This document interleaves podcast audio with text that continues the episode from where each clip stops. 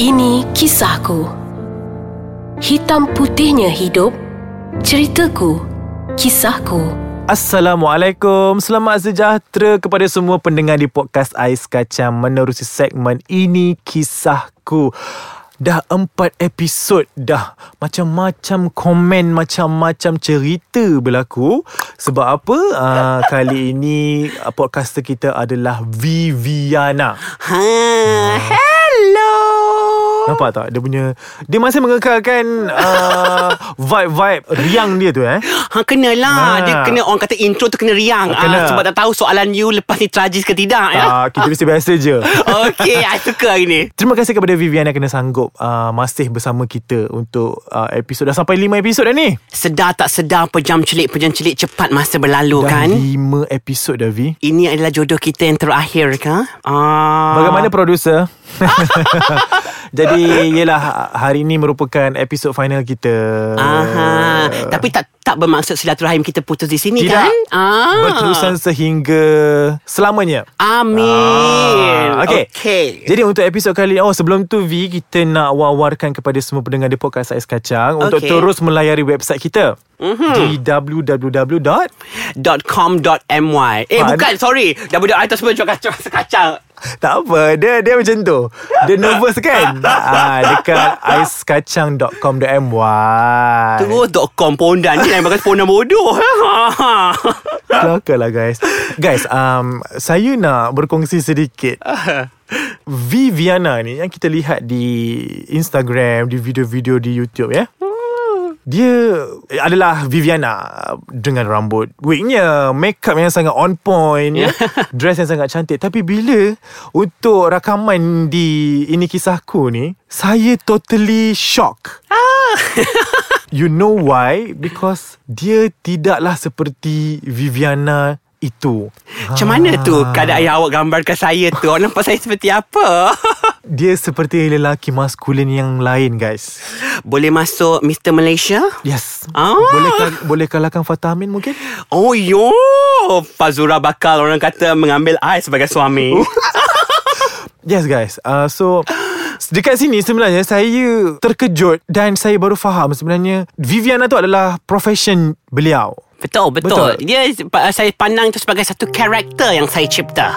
Ah, dia macam orang kata orang yang sekarang ingat saya 24 jam begitu kan? Ya. Ia hanyalah karakter yang saya cipta. Macam seorang pelakon, dia perlu membawa watak itu menjiwai agar ia nampak seperti benar-benar dia eh, ialah seseorang itu. Betul. Ah, sebab Jadi, ah, sebab? sebab itulah saya orang kata merahsiakan identiti saya. So kalau orang nak cemooh ke apa saya biarkan sampai jumpa saya depan-depan you akan tahu realiti kehidupan sebenar. Dia bertopi, berjaket seperti lelaki biasa. Seriously guys. Ada bra tak ada bra? Ah. Saya sangat terduga ya selama lima minggu bersama Viviana ini. Tapi trust me, kita sebagai manusia tidak layak untuk judge orang untuk terlalu awal. Betul. Tidak Bet- boleh. Betul. Kita bukan Tuhan Kita jangan ambil alih kerja Tuhan Okay Betul. Okay hari ni untuk Sina akan tiba ah, Tajuk dia eh Ya. uh, V um, Ada pernah viral di media sosial Twitter dulu Mengenai pondan Solat di ruangan s- Jemaah wanita Dan juga di tandas perempuan Pondan masuk untuk uh, Masuklah untuk toilet tu kan Untuk menggunakan Mm-mm. tandas itu Okay. What say you? Pada saya penggunaan tandas itu ialah um, macam ni lah kalau dia fizikal mereka telah ditukar 100% uh, kata seperti wanita adalah lebih wajar pada saya mereka menggunakan toilet wanita ya kerana kita menggunakan mata kasar kita untuk melihat ya sekali imas saja kita dah nampak itu seperti wanita ya melainkan kalau kita betul berbual kita pandang kita tenung oh ni lelaki ni ah itu lain. Tapi ini dia melintas saja dan dia masuk ke dalam toilet dan melakukan apa-apa dalam tu. Tak wajar untuk kita nak direct uh, kaum-kaum ini untuk menggunakan toilet toilet lelaki. Bayangkan Fizikalnya perempuan Ada buah dada Pakai baju perempuan Berskirt pendek. Dia boleh kencing berdiri di luar Kalau di toilet lelaki tu Kencing berdiri. Tetapi dia akan mengundang Satu benda yang lain. Kemungkinan di toilet itu Akan berlaku ya. Benda yang kita tak nak Di mana uh, Seks-seks berlaku Di antara itu semua. Bahaya ya. Uh, Jadi kita nak kurangkan benda itu Kiss surah wanita itu pula bagaimana? Surah wanita itu saya harus tegaskan di sini itu adalah kesilapan yang berlaku di pihak kami ya iaitu daripada komiti kami. Sebab you kena ingat ya itu adalah pada saya ya uh, kom, eh, ya kita ini maknya kita tahu ya ke- kejadian asal kita akan tetapi bila kita masuk ke satu tempat-tempat suci ini pada saya you harus sedar. Apabila kita masuk ke tempat-tempat suci ini pada saya kaum maknya ini perlu sedar. Dia dia dia perlu ada kesedaran sendiri ya dalam diri dia untuk tahu untuk membawa dirinya ke mana. Ya uh, pada saya kalau you tanya saya lah kalau sesungguhnya pun saya dah buat operasi buah dada ke apa sekiranya saya pergi ke rumah Allah saya akan memakai pakaian yang longgar uh, tidak supaya tidak menimbulkan fitnah kerana saya perlu membawa diri saya ke saf lelaki. Pernah terjadi pernah terjadi sebab kawan-kawan kami ada yang meninggal. Kami perlu solat jenazah untuk mereka. Jadi kita perlu kita perlu ke ke saf yang berada di depan ya? Uh, mengapa kita nak berada di belakang Ya, uh, jadi benda ini ialah kesedaran yang perlu ada dalam diri maknya itu sendiri. Ya, jangan terlalu feeling perempuan sangat orang benci. Ya, uh, tak cukup ke feeling perempuan kat luar. Ya, uh, di rumah-rumah orang kata kawasan-kawasan suci ini kita harus ya ada kesedaran untuk mem- tahu membawa diri. Barulah orang respect kita sayang. Ha, jadi sudah terjawab lah segala persoalan dan cemuhan daripada netizen dekat luar sana mengenai isu ini. Betul, betul, betul. Sesuatu jawapan yang sangat padu, bernas dan boleh diambil pakai. InsyaAllah, insyaAllah. Dekat luar sana macam ramai tunggu Nak Ramai. ambil sign V kot Ui, popular now ya wanita berloceng hari ni. hari terakhir. Ah, itulah dia ramai dia buat reunion pula kat sini. Oh, ke dia orang nak merusuh sebenarnya. Tak tahu kita tengok kejap lagi. Okey, kita berehat seketika. Kita kembali lagi dalam ini kisahku di podcast Ais Kacang masih bersama dengan the lady gorgeous Viviana. Hai hai hai. Oh energi sama Oh, tak? Sama. Okay. Ah, dia masih lagi mengekalkan kegirangan dan keriangan dia di dalam ini kisahku ya. Betul betul. Okey untuk episod uh, finale hari ni lah Mm-mm. Kita lebih nak minta nasihat uh, Lebih kepada pandangan Dan Mhm. juga pendapat lah Okay. Okay uh, V Mengenai Yelah kita tahu benda ni sukar untuk diterima masyarakat dan obviously benda ni pun salah You tahu Betul. betul Yes betul. dalam agama kita sendiri pun kan Ya betul. saya secara personal saya tidak ada masalah untuk bersama dengan golongan-golongan seperti ini. Saya senang, I open minded. Saya tidak mendorong dan tak terdorong. Tapi kalau benda itu tidak mengganggu saya dan saya pun tidak mengganggu you guys, it's okay for me, it's fine for me. Cumanya nak tanyalah ha, sebab kita dah 5 minggu bersama kan, pernah terfikir untuk tinggalkan terus uh, bidang ini? Well, kalau you tanya saya ya, secara peribadi lah ya. Alah, tiba suji orang kata, syadu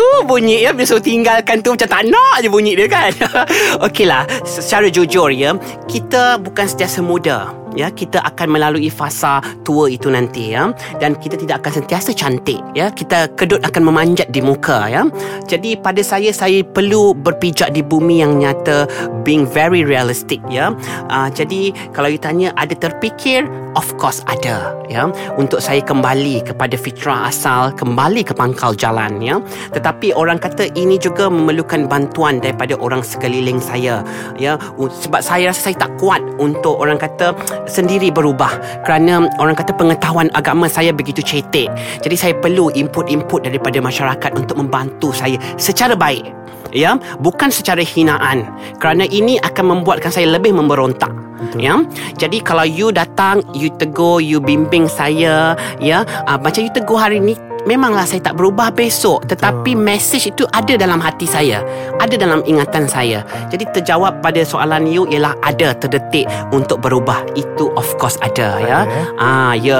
Orang takkanlah nak ber- dikapankan dalam keadaan berdress soon Uh, ada kawan-kawan yang dah tinggalkan 100% bidang ini?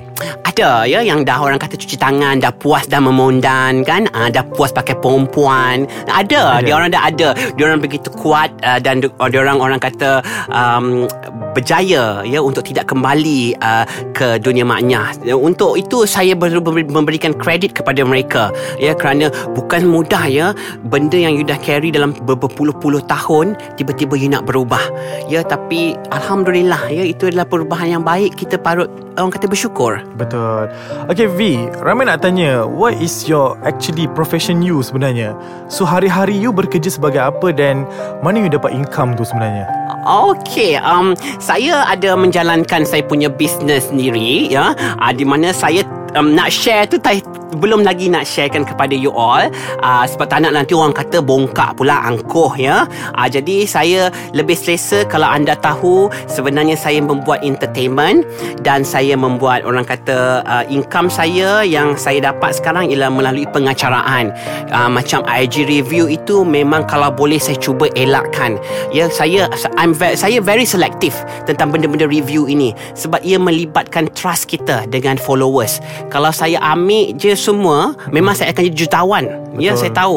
Tapi saya bukan mengejar duit. Betul Ya. Sebab sometimes dekat luar sana Yang buat IG review ni sebenarnya Sekadar nak dapat duit Betul. Sebab saya rasa Sampai sa- satu tahap Kita dah tak nak percaya dengan bahan tu dah betul. Produk tu Sebab semua orang dok cakap benda yang sama betul. And kesannya pun Saya rasa Semua tu menipu Yes Dan impactnya ialah pada reputation orang yang review itu juga ya Dia akan nampak it, Kalau dalam bahasa orang putihnya It will tarnish the person punya reputation ya ah, Nampak Nampak. pun nak tunjuk bijak ya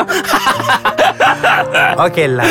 Okey. Untuk Yelah Sebelum kita mengakhiri Ini Mhm. kisah aku bersama Pepper Doll kita Viviana ni kan? Mhm. Obviously um, Ada tak nasihat Pada mereka yang senasib Dengan Viviana? Sebab saya tahu dekat luar sana Ada juga golongan-golongan maknyah ni Yang kena teruk Melalui hari-hari yang sukar. Mungkin Viviana Ada Hari-hari Viviana Okay Okay Mhm. Betul. Ada yang lain Mungkin kena mengharungi Hidup-hidup Liku-liku yang teruk eh? Betul. Sampai menderita dan sebagainya Mungkin adalah nasihat kepada mereka. Okeylah um, nasihat saya kepada community community saya ialah um, ya kita telah lalui herdikan dan hinaan. Ya tidak diterima ini dah terlalu lama. Ya ini bukan sesuatu benda yang baru ya dalam hidup hidup maknyah di Malaysia ini. Jadi saya cuma mengharapkan agar maknyah-maknyah ada kaum-kaum LGBT yang berada di Malaysia ini untuk terus tabah. Dan paling utama sekali kita harus tunjukkan contoh yang baik pada masyarakat. Di mana orang kata henti-hentikanlah kita nak live bersama-sama dengan jantan. Ya itu tidak tidak elok untuk dipamerkan pada masyarakat. Kita pamerkan yang kita ini mampu untuk contribute untuk menyumbang sesuatu kepada orang kata negara ekonomi pembangunan dan juga masyarakat. Ya jadi itu lebih nampak cantik.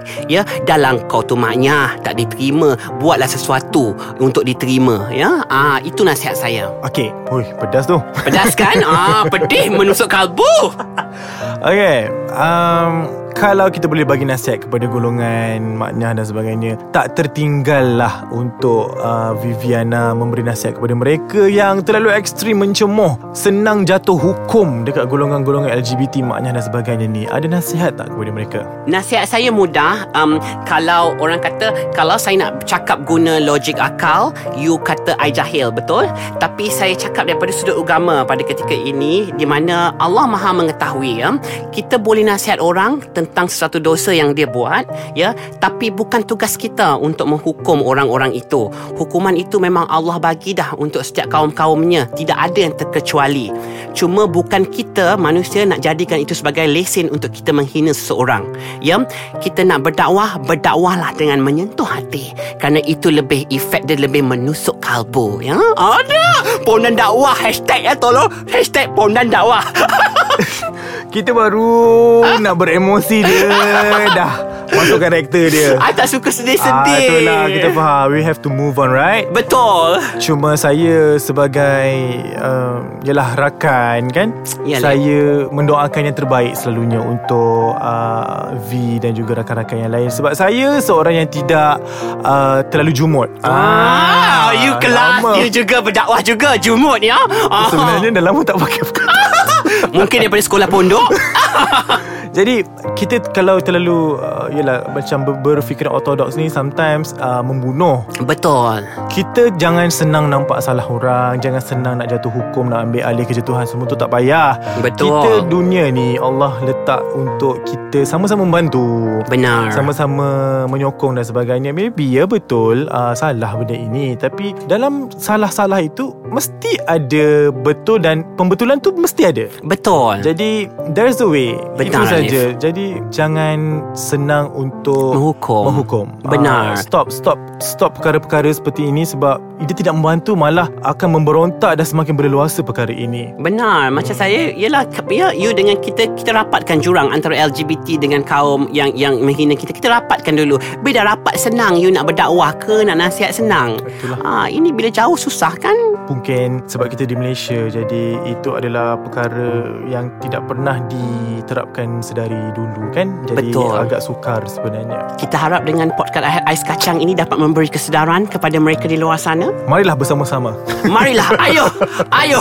Ayo bangkit semua. Bangkit. Okey, jadi saya rasa sampai di sini sahaja pertemuan kita dalam podcast Ais Kacang menerusi segmen ini kisahku terlebih dahulu. A million thanks to Viviana sebenarnya. Allah. Sebab sudi menerima kunjung eh bukan kunjungan lah, menerima pelawaan kami untuk menjadikan Viviana sebagai salah seorang podcaster di Ais Kacang ini. Terima kasih sama-sama. Terima kasih juga kepada you know Alif terutama sekali dan juga semua tenaga-tenaga kerja yang berada di podcast Ais Kacang ini kerana sudi mengambil risiko ya uh, menjemput wanita baloceng ini ya because topik yang kita kupas ni bukan calang-calang ya. Ah ia adalah berisiko tinggi ya. Tapi you all berani mengambil cabaran itu. Betul. Terima kasih. Jangan serik jemput I. Tak. Ya nak kalau boleh jemput lagi nanti. ah Okey. kalau boleh kalau ada bajet lebih. Okey, dia dah minta bajet lebih guys. Ga, bajet lebih tu dah takut guys. Jadi saya harapkan um, dengan 5 minggu bersiaran bersama Viviana ni dapatlah menyuntik sedikit semangat kepada mungkin maknya-maknya kat luar sana yang tengah Betul. down sekarang ni Yes. dan juga kepada mereka yang selalu mencemooh tolong ambil ini sebagai sesuatu yang serius. Benar. Ini bukan main-main. Okay? Betul. Jadi kita hidup di dunia ni bukan untuk seorang saja kita membantu satu sama lain. Okay? Alright. Terima kasih lagi sekali kepada Viviana. Terima kasih banyak-banyak. InsyaAllah kita akan jumpa lagi. InsyaAllah. Sebelum kita habis ni Jangan lupa untuk terus melayari aiskacang.com.my Dan juga semua sokmed kita Di Facebook, Twitter dan juga Instagram Di tweet handlenya At aiskacangmy Dengan itu Terima kasih. Kita jumpa lagi pada Ini Kisahku Untuk episod yang akan datang. Mungkin kita akan bersama dengan mereka Yang lebih unik. Kita nantikan. Assalamualaikum